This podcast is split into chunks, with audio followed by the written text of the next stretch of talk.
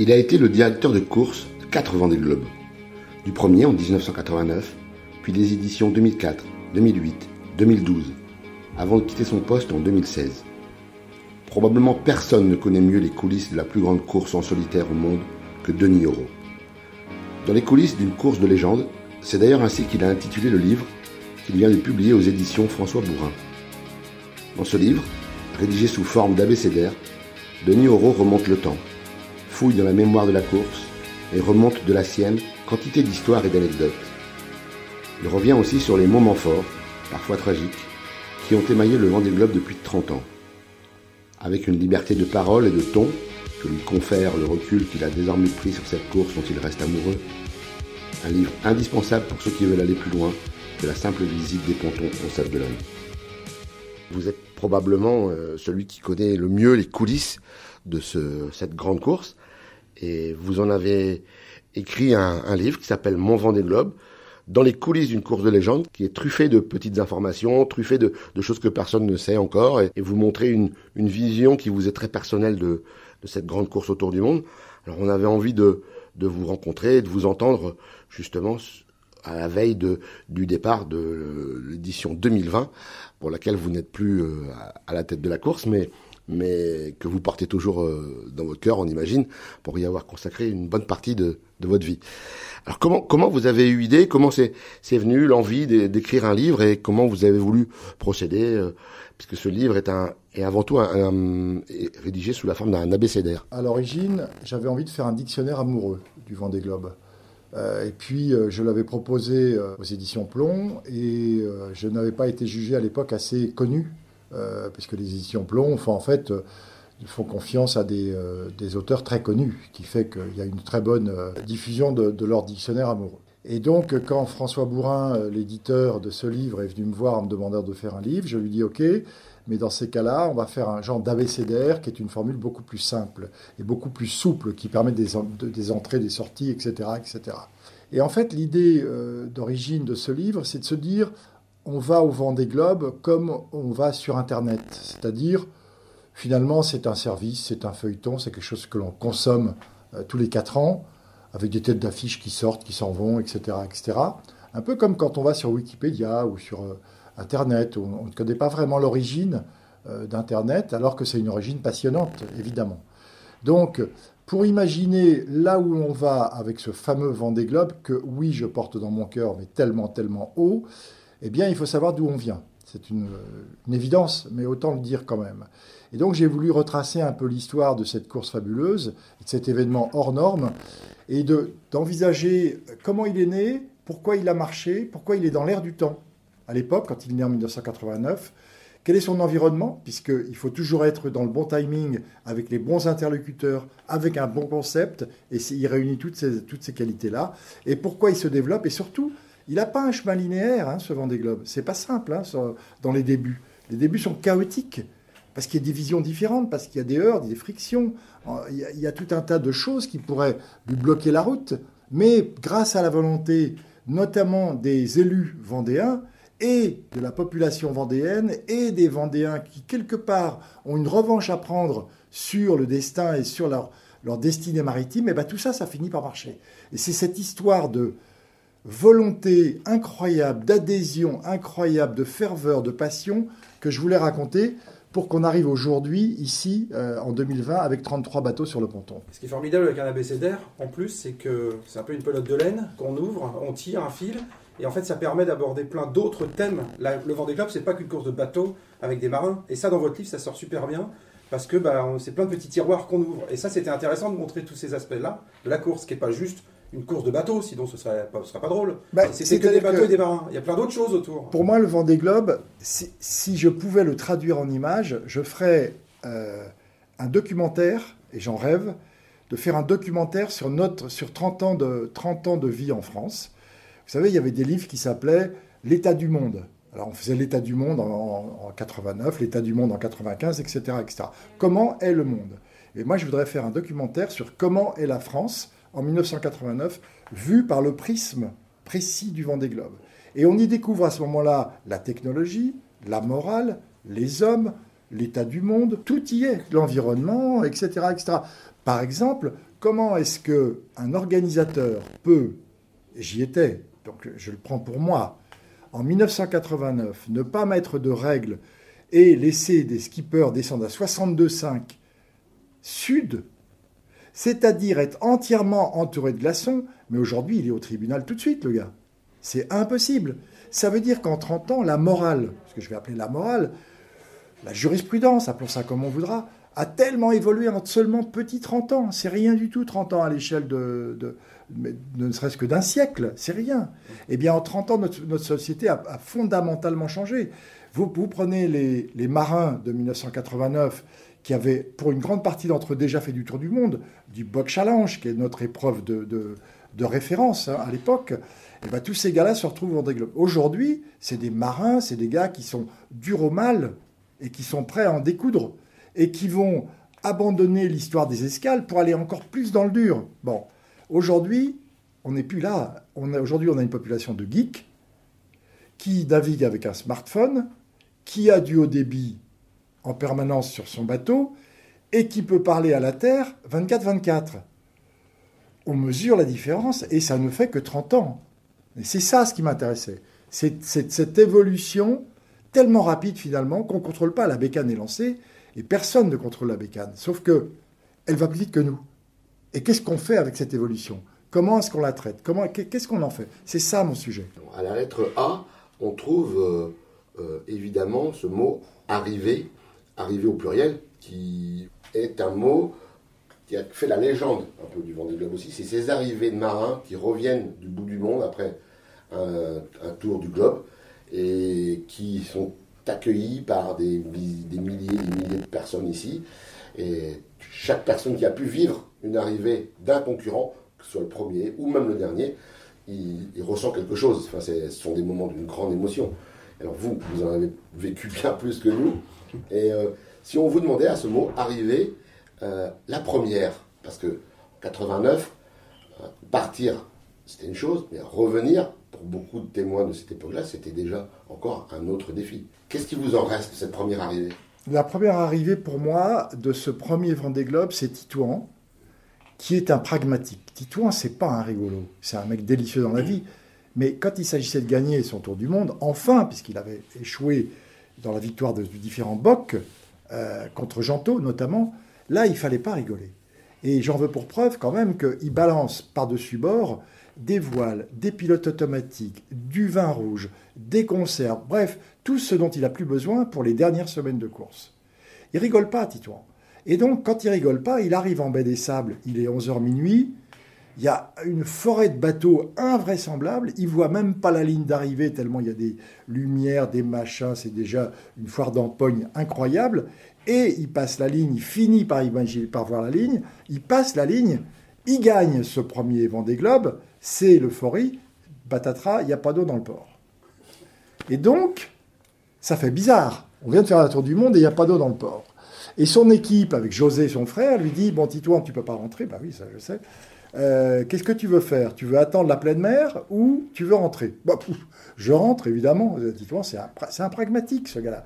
Et donc, eh ben, on avait des grosses vedettes Beneteau et on l'embarque avec une vedette Beneteau. Son équipe technique embarque sur le bateau et lui rentre. Et donc il arrive au ponton où il y a Chaban, Devilliers, Guédon, toutes les sommités, toutes les vedettes, tout le people, tout le monde est là. Tout le monde, et tout le monde est là sur le ponton, et il y a tellement de monde qu'en fait le ponton coule. Et ça, c'est pour moi un truc. J'avais, j'avais bien évidemment averti, euh, en ma qualité de directeur de course, j'avais averti euh, qui de droit sur la, faiblesse du ponton qui allait probablement couler. Et là, il est minuit, minuit et quart, il fait un froid de canard et on a de l'eau jusqu'au mollet. Chaban, De Villiers, Guédon et toutes les sommités remontent les pantalons parce qu'ils sont complètement jusqu'aux genoux dans l'eau. Et Titouan arrive et on est tellement débordé par la foule, on, vraiment on s'y attend pas, je sais absolument plus comment gérer le flux. Et donc je fais appel à des policiers qui sont là-haut en train de se marrer de la situation qui est en train de se dérouler sous les yeux.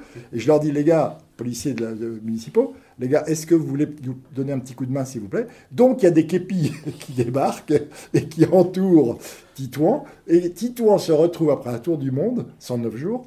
il se retrouve entouré de képis comme si c'était le malfrat le plus, le plus euh, immonde de la Terre. Et donc, eh ben voilà, on va, on va fêter cette, cette fantastique première victoire qui propulse Titouan dans une notoriété absolument euh, hors du commun.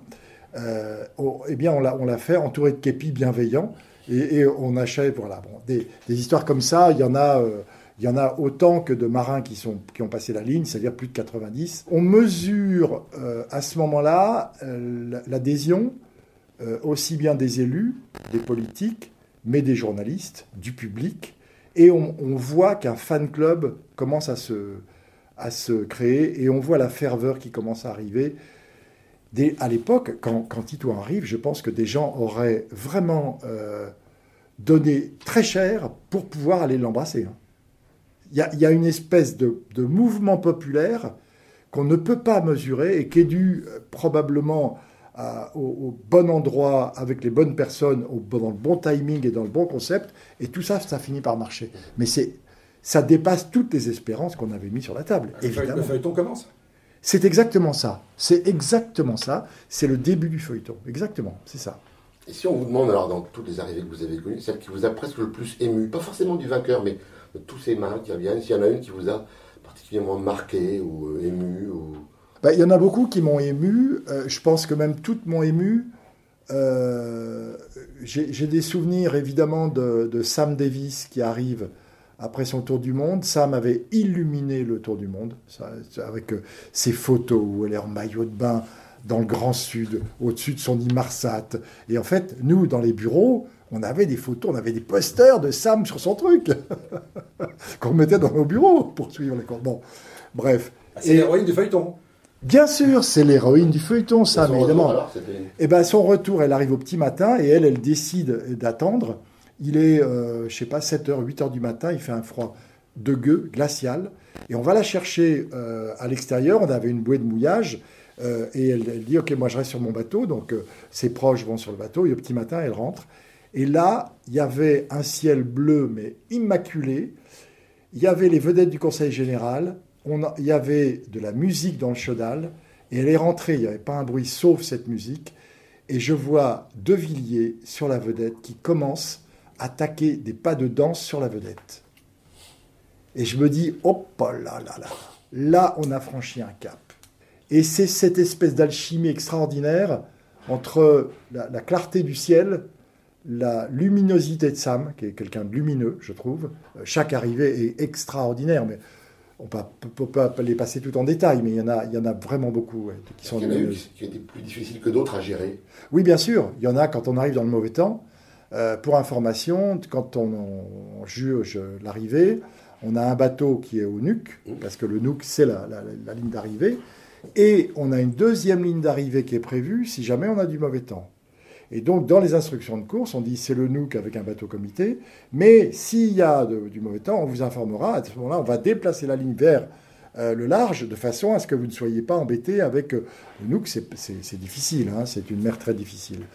Donc, euh, on est, oui, oui, on est arrivé. Bertrand de Broc, j'ai un souvenir de Bertrand de Broc qui arrive avec 30-35 nœuds. c'est chaud, c'est chaud. Il, on envoie une équipe euh, de commando pour pouvoir embarquer, parce qu'il n'a pas d'équipe à terre.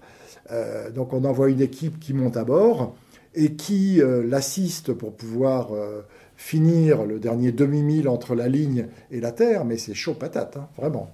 Alors, à la lettre B, on trouve aussi, les gens connaissent peut-être pas très bien ça, mais le sigle BLU.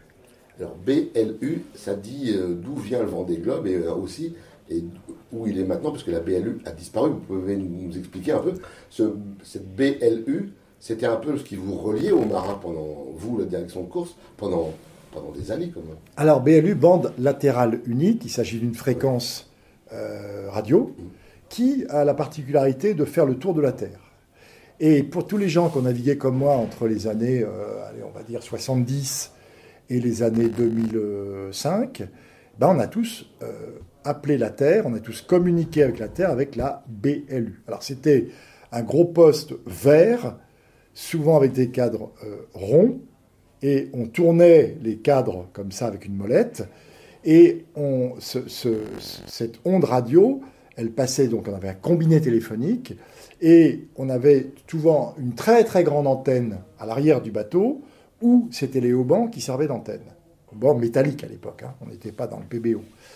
Et donc, euh, l'onde arrivait, partait du bateau, elle faisait le tour de la Terre en ricochant sur la Terre, elle arrivait soit à Saint-Lys Radio près de Toulouse, ou à Monaco Radio, ou dans une autre radio, et là vous aviez dans un baraquement une euh, flopée de standardistes qui écoutaient l'appel d'un bateau, que ce soit un bateau de commerce, bateau euh, de promenade, un bateau de course ou quelque soit le bateau, et elle entendait votre appel et elle vous connectait avec des fiches, comme on voit dans les films, avec votre correspondant. C'est le 22 Agnières en direct. C'est le 22 Agnières, exactement.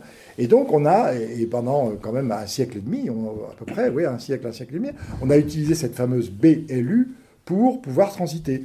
Et il est évident que dans les courses qu'on fait avant le premier Vendée Globe, avant 89, on fait de la BLU parce que c'est le seul moyen de euh, joindre la Terre. Et premier Vendée Globe, on fait tout avec la BLU. Et puis la BLU va rester sur les bateaux jusqu'à 2000-2005 environ. Et elle va petit à petit être évidemment supplantée par le téléphone par satellite qu'on utilise maintenant. Mais n'empêche que ça a été le poumon économique et ça a été le poumon de, respiration de, de, beaucoup, beaucoup de marins. Alors, quand on a dit ça, on n'a pas tout dit. Ce qui est important, c'est que quand on utilise la BLU, d'abord on attend des plombes et des plombes avant d'être mis en relation. Après ça, il faut chercher la bonne fréquence qui vous permet d'être entendu par l'opératrice euh, à Saint-Lys Radio près de Toulouse. Pourquoi Toulouse? Parce que le centre médical des marins est à Toulouse. Donc on installe, à ce moment-là, c'est France Télécom, hein, qui installe le centre névralgique de la télécommunication à Toulouse, à côté du centre névralgique médical. Une fois qu'on a réussi à choper la standardiste, qui vous reconnaît finalement, elle me dit Ah, c'est vous Ah bah oui, bonjour, comment allez-vous? Etc. etc. Encore un pour vous. Allez, oui, c'est ça. Allez, aujourd'hui, je vous mets en relation avec qui? Bah, Avec, euh, je voudrais le 3615 dernière, etc., etc. Et donc, elle vous connecte, mais attention, 10 000, 15 000, 20 000 autres marins à travers le monde qui ont repéré que cette fréquence marchait bien ce jour-là parce que les conditions météo étaient bonnes, eh ben, ils entendent ce que vous dites. Et c'est pour ça que c'est ce que je raconte dans le livre. J'entends un jour, euh, dans une traversée de l'Atlantique, un marin euh, appeler sa femme et, sa femme lui dit, écoute chérie, euh, elle est en sanglots, et elle lui dit, Paul, c'est terrible, mais ce soir je vais te tromper. J'en ai marre, j'en ai marre de t'attendre, je peux plus. Euh, euh, c'est quand on s'est marié, tu m'as jamais dit que tu partirais autant si longtemps. Euh, j'en peux plus. Ce soir, je te trompe. Et on, entend Georges, le marin, qui dit Mais chérie, mais tu peux pas me faire ça. Mais c'est impossible. On est mariés, je te rappelle. Et nous, on est 10 000, 15 000 à dire Mais c'est pas possible. Elle va pas faire ça. Non, s'il te plaît, ne fais pas ça, Georges. Tu, vois dans quel état tu mets Georges quand même. Et nous, on, est là, des spectateurs impuissants, à écouter Georges et sa femme discuter de, sa femme qui va le quitter le soir même et que c'est fini leur histoire d'amour. Mais c'est terrible. C'est terrible. C'est absolument terrible. Et donc, bon voilà, ça, ça, ça a rythmé nos, nos vies de marins. Vous et les marins, mais c'est un fil de vie en fait. C'est un fil de vie, bien, bien sûr, bien sûr. Surtout à l'époque où on parle longtemps et où on a peu de télécommunications, évidemment. Il y, avait un côté magique quand même, un peu. Euh, encore d'entendre quelqu'un à l'autre bout du monde, c'était la seule façon de l'entendre. Ah mais bien sûr, il y avait un côté magique, d'autant plus magique que ça ne marchait pas à tous les coups. C'est-à-dire que l'onde, quelquefois, elle rate un rebond. Ah et elle passe au-dessus de Saint-Lys, et Saint-Lys ne peut pas la choper. B, on trouve aussi, évidemment, on va parler, c'est un peu moins romantique, mais de, budget. Euh, on lit dans votre livre que le, premier budget du Vendée Globe, c'est 890 000 euros. Alors, on parlait en francs à l'époque, c'était 5 millions 8 de francs. Oui. on est en 2020, on tourne à peu près à 16 millions d'euros le budget du, du, Vendée Globe. Comment on peut expliquer une telle euh, inflation de, de, budget pour finalement euh, une course qui a à peu près les mêmes ingrédients qu'au départ, toujours des marins, euh, une ligne de départ, une ligne d'arrivée, pas d'escale. Oui, vous avez raison de, signaler un phénomène très important, c'est que le Vendée Globe n'a pas d'escale. Et c'est l'une des seules courses au monde qui n'a pas d'escale. Si vous faites la route du Rhum, vous partez de Saint-Malo, vous arrivez à Pointe-à-Pitre. Donc, c'est un budget beaucoup moins cher. Comment est-ce qu'on explique que cette inflation? Alors, elle n'est pas tellement due à la partie maritime, parce que la partie maritime, somme toute, elle coûte pas beaucoup plus cher qu'avant. Elle coûte un peu plus cher parce que aujourd'hui, quand on a commencé en 89, on avait une direction de course de deux personnes, euh, Yvon Fauconnier et moi. Euh, et puis aujourd'hui, la direction de course, c'est cinq personnes. Mais on n'est pas passé d'une échelle de 1 à 15. Par contre, ce qui est passé d'une échelle de 1 à 15, c'est tout, tout l'environnement de la course, c'est-à-dire le marketing, le village, les RP, les relations publiques, la communication, tout ce qui fait briller, entre guillemets, la course, qui est probablement un peu nécessaire, mais qui a pris un embonpoint probablement un petit peu emphatique. C'est ça ce qu'on pourrait en dire aujourd'hui. Crise. Parce que crise, il y a, dans le Vendée Globe, il y en a eu des crises.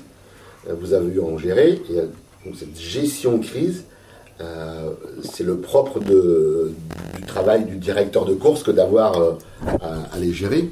Et si on vous demande quelles sont les, crises les plus aiguës, les plus difficiles que vous ayez eu à gérer dans toutes ces années? Je vais commencer par la première, c'est Mike Plante qui en 1989 a un problème de gréement, est obligé de s'abriter dans une petite île euh, néo-zélandaise euh, dans les hautes latitudes, fait escale, mouille son ancre et euh, l'encre chasse. Pour les non-marins, l'encre chasse, ça veut dire elle glisse sur les algues laminaires qui sont au fond de, l'eau. Donc elle n'accroche pas. Donc le, bateau recule et va probablement ou peut-être aller s'échouer sur des rochers. Donc Mike Plante, en bon marin, ben, il n'a pas le choix. Il y, a, deux ou trois météorologues qui sont là pour étudier le temps. Et les météorologues lui proposent de l'aide, il accepte et il m'appelle et il me dit, voilà, euh, j'ai été aidé euh, par des météorologues et donc je me déclare moi, Mike Plante, totalement hors course. Première, première, mais elle est très importante cette première-là. Deuxième crise, eh c'est évidemment euh, l'accident de Jerry Roof, la disparition de Jerry. Je n'y suis pas, je la vis parce que je travaille à l'époque pour, euh, avec Isabelle Autissier, mon amie Isabelle Autissier. C'est une crise très difficile. La perte de Géry est un cataclysme dans notre univers. La solution de cette crise n'est pas simple, n'est pas harmonieuse, n'est pas humainement euh, très formidable. Bon, donc, euh, mais je ne suis pas aux manettes. Autre crise significative, Jean Le Cam. Jean Le Cam chavire près du Cap Horn. Donc on, ne sait rien. Je rappelle quand même une chose importante, c'est que euh, quand, euh, avant de partir, on donne à tous les bateaux euh, une petite balise à retournement, c'est-à-dire qu'on prévoit la situation où le bateau est retourné, et pour se signaler quand il est évidemment à l'envers sur le toit, sur le roof, sur le pont, les balises Argos qui sont dedans sont noyées, elles sont dessous, donc elles ne peuvent pas communiquer. Donc on donne à chaque bateau une petite balise et on passe, on dit à chaque coureur, si jamais tu te retournes, tu passes l'antenne qu'on te donne dans le passe-coque, c'est-à-dire dans le petit trou qui est prévu pour passer des instruments dans la coque, qui à ce moment-là se trouve vers le ciel, évidemment. Et donc tu passes ça dedans et tu vas communiquer avec les satellites et on va savoir que tu es vivant parce que tu auras fait un signe avec ta balise. Jean se retourne, il perd sa quille, la partie supérieure, inférieure de sa quille, et là on n'a pas de nouvelles. Et donc là, on déplace mais une armada invraisemblable qui fait, qui fait route vers Jean et qui, imagine de lancer des, de parachuter des, plongeurs, de, de, couper le mât, etc., etc., etc. Vincent Rioux passe par là, récupère Jean, ils vont au Cap Horn, ils dématent et Isabelle Autissier les récupère. Donc tout se passe très bien. Sauf que à l'arrivée, je, vois Jean et je lui dis, mais Jean, tu sais que tu as une balise de retournement, pourquoi est-ce que tu ne l'as pas passée dans ton passe-coque? Oh ben je ne savais pas. Je ne savais pas, euh, oui, oui, ben non. Et en fait, la seule façon dont Jean s'était euh, signalé, c'est en passant un petit bout de fil de fer à travers le trou, avec un petit bout de laine, et il, il agitait son petit fil de fer et son petit bout de laine pour dire je suis vivant. Et là, on se dit, mais on est tombé sur la tête on a des, technologies incroyables et qu'on met à disposition, et le gars, il ne sait pas. Et depuis, qu'est-ce qu'on fait? Eh ben, Depuis, on oblige le skipper à participer au briefing sécurité où il a connaissance de tout le matériel de sécurité qu'il a à bord, de façon à pouvoir l'utiliser. une autre petite lettre, c'est F. F comme femme. Pourquoi euh, si peu de femmes finalement dans le Vendée Globe Pourquoi euh, cette année ce sera 6 C'est un record. Est-ce que dans le Vendée Globe, les femmes et les hommes sont à égalité de chance? Alors, euh, oui, probablement. On se souvient quand même de la deuxième place de Hélène MacArthur. Hein. Faut pas, Hélène, c'est pas, c'est pas, elle n'a pas une carrure d'athlète. Hein. C'est un petit brin de femme d'une intelligence remarquable, d'une ténacité hors pair. Euh, d'une grande intelligence pratique et conceptuelle. On voit ce qu'elle a fait de sa vie maintenant avec sa fondation Hélène MacArthur, dédiée à l'économie circulaire, qui est formidable. Mais euh, pourquoi il n'y a pas eu autant de, femmes? Je pense que c'est parce que l'environnement n'est pas favorable.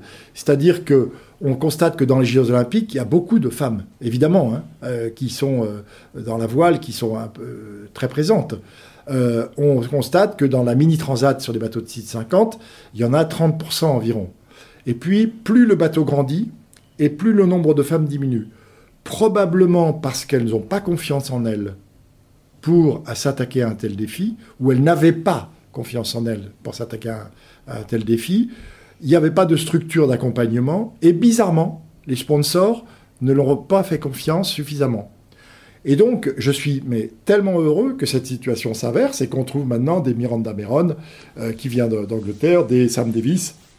Euh, ou des, femmes formidables, ou des Isabelle Schoschke, euh, qui, des, commence à faire des résultats extraordinaires, qui justement arrivent dans le Vendée Globe. Ça, c'est super. Mais il faut quand même signaler au registre femmes que j'ai eu plusieurs directeurs généraux au Vendée Globe et que les meilleurs directeurs généraux étaient des femmes à commencer par Sophie Versoletto, avec lequel nous avons fait le 2004 et le 2008, euh, qui était une formidable directrice générale. Et puis maintenant, il y a euh, évidemment euh, Stéphanie Ruchot, avec laquelle j'ai fait beaucoup de plusieurs éditions, et Laura Le Goff, qui gère le bateau très très bien. Et donc, euh, si on n'en trouve pas suffisamment sur l'eau, on en trouve à terre. Et heureusement qu'elles sont là. Heureusement qu'elles sont là. Et c'est une femme qui signe la préface de votre livre, Isabelle, Isabelle Autissier, bien entendu, qui a illuminé de, son aura euh, le vent des globes et bien d'autres choses. À la lettre euh, I, il y a aussi IMOCA, évidemment. Comment vous avez travaillé avec eux? Donc, l'IMOCA se crée en 1992 sous la pression, entre guillemets, d'un certain nombre de skippers qui trouvent que euh, l'organisateur de l'époque euh, n'est pas assez, euh, ne fait pas assez attention aux skippers.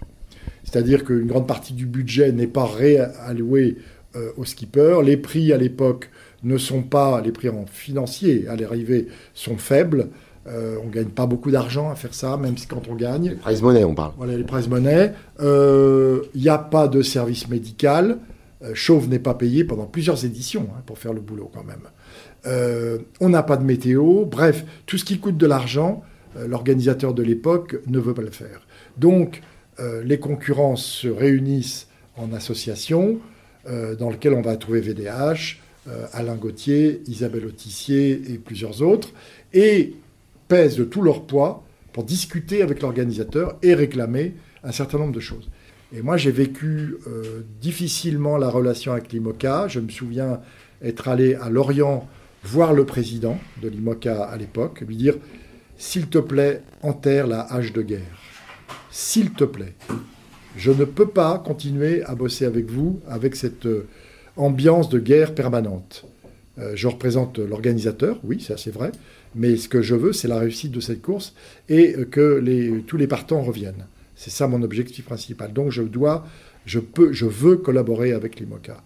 Et à l'époque, euh, les différentes présidences euh, considèrent que non, on est dans une relation de conflit, exactement comme un syndicat dans une entreprise serait dans une relation de conflit. Fort heureusement, euh, la nouvelle présidence, qui est encore française, hein, mais ça c'est comme ça, a une autre vision de l'IMOCA et les relations se sont améliorées entre le Vendée Globe et l'IMOCA, fort heureusement, parce qu'autrement on ne peut pas continuer comme ça, évidemment. Dans votre livre, on trouve aussi un chapitre qui s'intitule euh, Naufragé de l'info, où vous reprenez notamment cette, euh, cette phrase d'Alvard Mabir, qui est connu pour son franc-parler, et qui dit aujourd'hui les marins ils communiquent mais ils ne disent plus rien.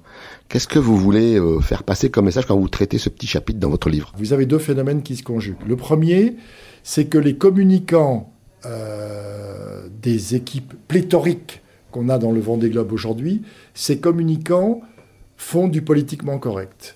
Et donc, on a appris aux marins, petit à petit, à ne plus être des vrais marins, tels que je l'imagine, c'est-à-dire avec un franc-parler, avec une expression directe où ils disent euh, euh, j'en ai marre, euh, je, supporte plus, je, je, souffre, j'ai peur, ou je suis excessivement heureux, je suis au septième ciel, etc. Deuxième phénomène, quand on avait la BLU, bande latérale unique dont on a parlé, eh bien, tous les marins s'entendaient parler. C'est-à-dire que pendant les premiers Vendée Globe, lorsque la direction de course appelait un marin, tous les autres écoutaient. Et tous les autres n'intervenaient pas, mais savaient exactement ce qui se passait dans la vie de leurs concurrents. Ils savaient exactement quels étaient les ennuis qu'ils avaient, si tant est que le marin voulait bien les dire, mais ils s'entendaient au son de la voix parce qu'ils ne sont pas idiots, euh, la, réalité du terrain. Et donc, il y avait une communauté qui se créait autour de la, de la communication radio qui englobait largement tous les concurrents, mais bien au-delà. Et donc il y avait une vraie vie qui se passait. Aujourd'hui, on a une télécommunication par satellite, donc elle est point par point. Et donc ça, ça amène à ce qu'un marin qui est en train de faire le tour du monde, là, il a deux solutions pour, pour être relié avec le monde. Soit il appelle en permanence son équipe à terre, ça a des conséquences très très néfastes sur euh, la course, puisque là on induit une notion d'assistance évidemment directe, soit il appelle son équipe à terre et le PC course, et là il a un langage politiquement correct, mais il ne parle jamais avec les autres concurrents. C'est à tel point que quand j'étais à la direction de course, j'avais euh, établi et dans le Figaro et dans le Vendée Globe une revue de presse de façon à informer les marins de la vie de la Terre. Le Vendée Globe, c'est aussi, euh, aussi en 30 ans d'épreuve des personnages euh, absolument incroyables qui, ont, qui y ont participé. J'en ai retenu un, parce que vous, vous le mentionnez dans, le, dans votre livre, c'est Fedor Konyukov. Est-ce que vous pouvez nous parler un peu de Fedor Konyukov? Parce que nous, moi, ça reste un, un personnage qu'on a croisé en 2000, mais... Votre réaction montre bien qu'il est totalement à part. Non, mais c'est pour ça que j'adore le Vendée Globe et que je suis amoureux de cette course. C'est parce que ça réunit des mecs quand même incroyables. Fedor, moi je l'ai pas très bien connu parce que j'étais pas. Bien connu, non, c'est ça, parce que j'étais pas aux manettes. Mais ça fait partie de, de cette catégorie de gens qui n'en ont jamais assez. C'est-à-dire que quel que soit le jouet, quel que soit l'environnement, quelle que soit euh, la course, il en a jamais assez. Donc euh, il fait euh, ce gars-là et c'est un Russe qui fait d'abord ses premières courses à l'aviron dans les mers qui sont près de chez lui, où il veut prouver au monde entier qu'il est capable de traverser une mer à l'aviron avec un copain. Puis euh, il, commence à faire du bateau à voile, puis il commence à faire d'alpinisme. Donc là, il enchaîne tous les 8000 de la Terre euh, les uns après les autres. Puis il entend parler du vent des globes. Pof, euh, ni vu ni connu, il arrive. Il fait le tour du monde. Enfin, il commence. Il commence son tour du monde. Il est obligé, il chavire, ça se passe très très mal. Il est obligé d'abandonner. Il part en Australie. Mais c'est évidemment pas assez. Donc là, il attaque le tour du monde en ballon et il bat évidemment euh, Steve Fossett euh, de, quelques jours. Et puis ça, c'est pas assez, donc il continue et il attaque euh, les tours du monde à la voile. Il en enchaîne, je sais plus combien, des tours de l'Antarctique. Et ça, c'est pas assez, donc il devient pop orthodoxe et il se retrouve dans une chapelle dans la banlieue de Moscou. Et là, il est pop. Bon, mais mais c'est pas, ça, va pas. Le pop, il a besoin d'autre chose que ça. Il a besoin, d'un peu de rock, le pop. Ben bien sûr, évidemment. Donc il défroque du pop et il réattaque avec des tours du monde à la voile et à n'en plus finir. Et là, il en a pas encore assez. Donc il, attaque des tours du monde à l'aviron. Et là, il va finir. Il serait en mer encore actuellement. Oui, c'est ça, voilà. Et il va finir euh, après avoir fait, euh, je pense, Cape Town jusqu'en Australie. Après ça, il faut qu'il fasse Australie euh, jusqu'à Nouvelle-Zélande, puis Chili, puis qu'il boucle la fin du, parcours en faisant le tour de l'Antarctique à l'aviron. C'est quand même des, personnages incroyables. Pour quelqu'un que vous ne connaissez pas, vous savez toute sa vie déjà. Non, mais c'est quand, on lit, mais quand on lit un tout petit peu l'aventure. Et alors, il y a un remarquable bouquin qu'il faut mentionner, c'est le bouquin de Diméo et Antoine Grenapin qui parle de ces personnalités hors du commun qui sont venus se frotter au vent des globes, mais pour qui c'était pas encore assez, quoi. C'est des gars euh, pour qui il n'y a, pas, a pas de limite. Parce qu'on parlait de personnages, il y en a un qui devient un personnage de ce vent des globes et peut-être il va être le personnage central de cette édition, c'est Thompson, Alex Thompson. Alors derrière Alex Thompson, il y a le personnage d'Alex Thompson qui est quelqu'un de attachant, de, de brillant, de, de, très contrasté aussi. Mais il y a derrière Alex Thompson, il y a le, c'est le, seul pour le coup euh, étranger qui se prépare et qui existe dans le monde des globes en dehors de la France. Il ne se prépare pas en France, il navigue dans son coin, et il habite encore sur la, près de près de l'île de White. Et est-ce que dans cette formule, il faudrait espérer que Alex Thompson gagne le vent des globes pour que le vent des globes sorte un peu de la France? Indispensable. J'ai pas d'autre mot, c'est indispensable. Et c'est indispensable, il faut quand même rappeler que Hélène euh, MacArthur termine deuxième. Les Anglais ont des bons résultats depuis euh, des années, mais il est indispensable qu'un Anglais, un étranger, gagne le Vendée Globe. C'est absolument indispensable. Alors, évidemment, aujourd'hui, Alex, par sa personnalité, par son expérience, ça a été quand même le plus jeune euh, skipper à remporter le Tour du Monde contre le vent, contre la mer et contre les vagues euh, de l'histoire. Hein. Ça a été le plus jeune, Alex. Et donc, Alex, c'est un puncher, c'est un rugbyman, c'est un gars qui est, doué d'une intelligence redoutable, d'une humanité extraordinaire. J'adore ce, skipper et je suis assez euh, ami avec lui. Mais il est indispensable pour lui qu'il gagne après avoir été troisième, puis deuxième. Il est indispensable qu'il gagne ce coup-ci. Et il est indispensable, si le Vendée Globe veut enfin devenir internationale, que l'IMOCA change de présidence et qu'elle devienne internationale en vrai, que Alex Thompson gagne la course et qu'on en parle en Angleterre parce qu'elle est totalement confidentielle. Ceci, et j'espère que mes amis français euh, qui prétendent à la victoire ne m'en voudront pas, comme Jérémy ou des gens comme ça, qui ont toute la, possibilité de, gagner, évidemment.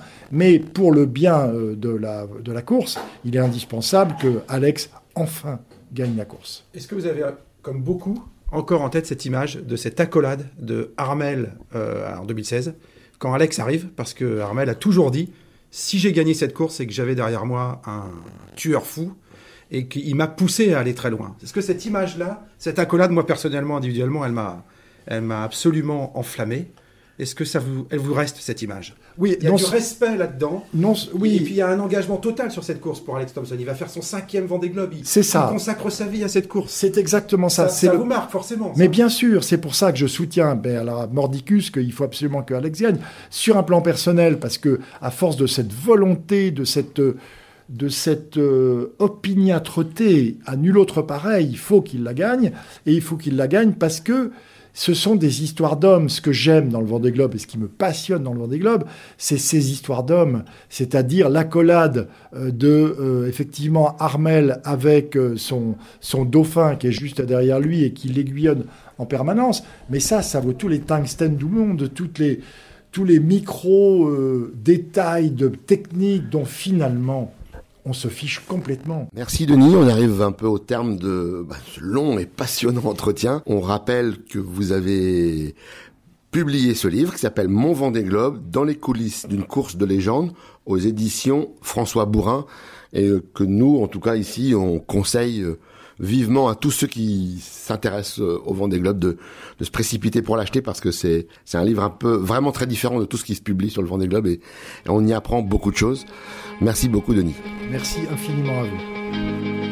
Retrouvez cet épisode ainsi que nos autres productions sur le mur des podcasts et aussi sur notre application Ouest France. N'hésitez pas à nous mettre 5 étoiles si vous avez aimé ce programme.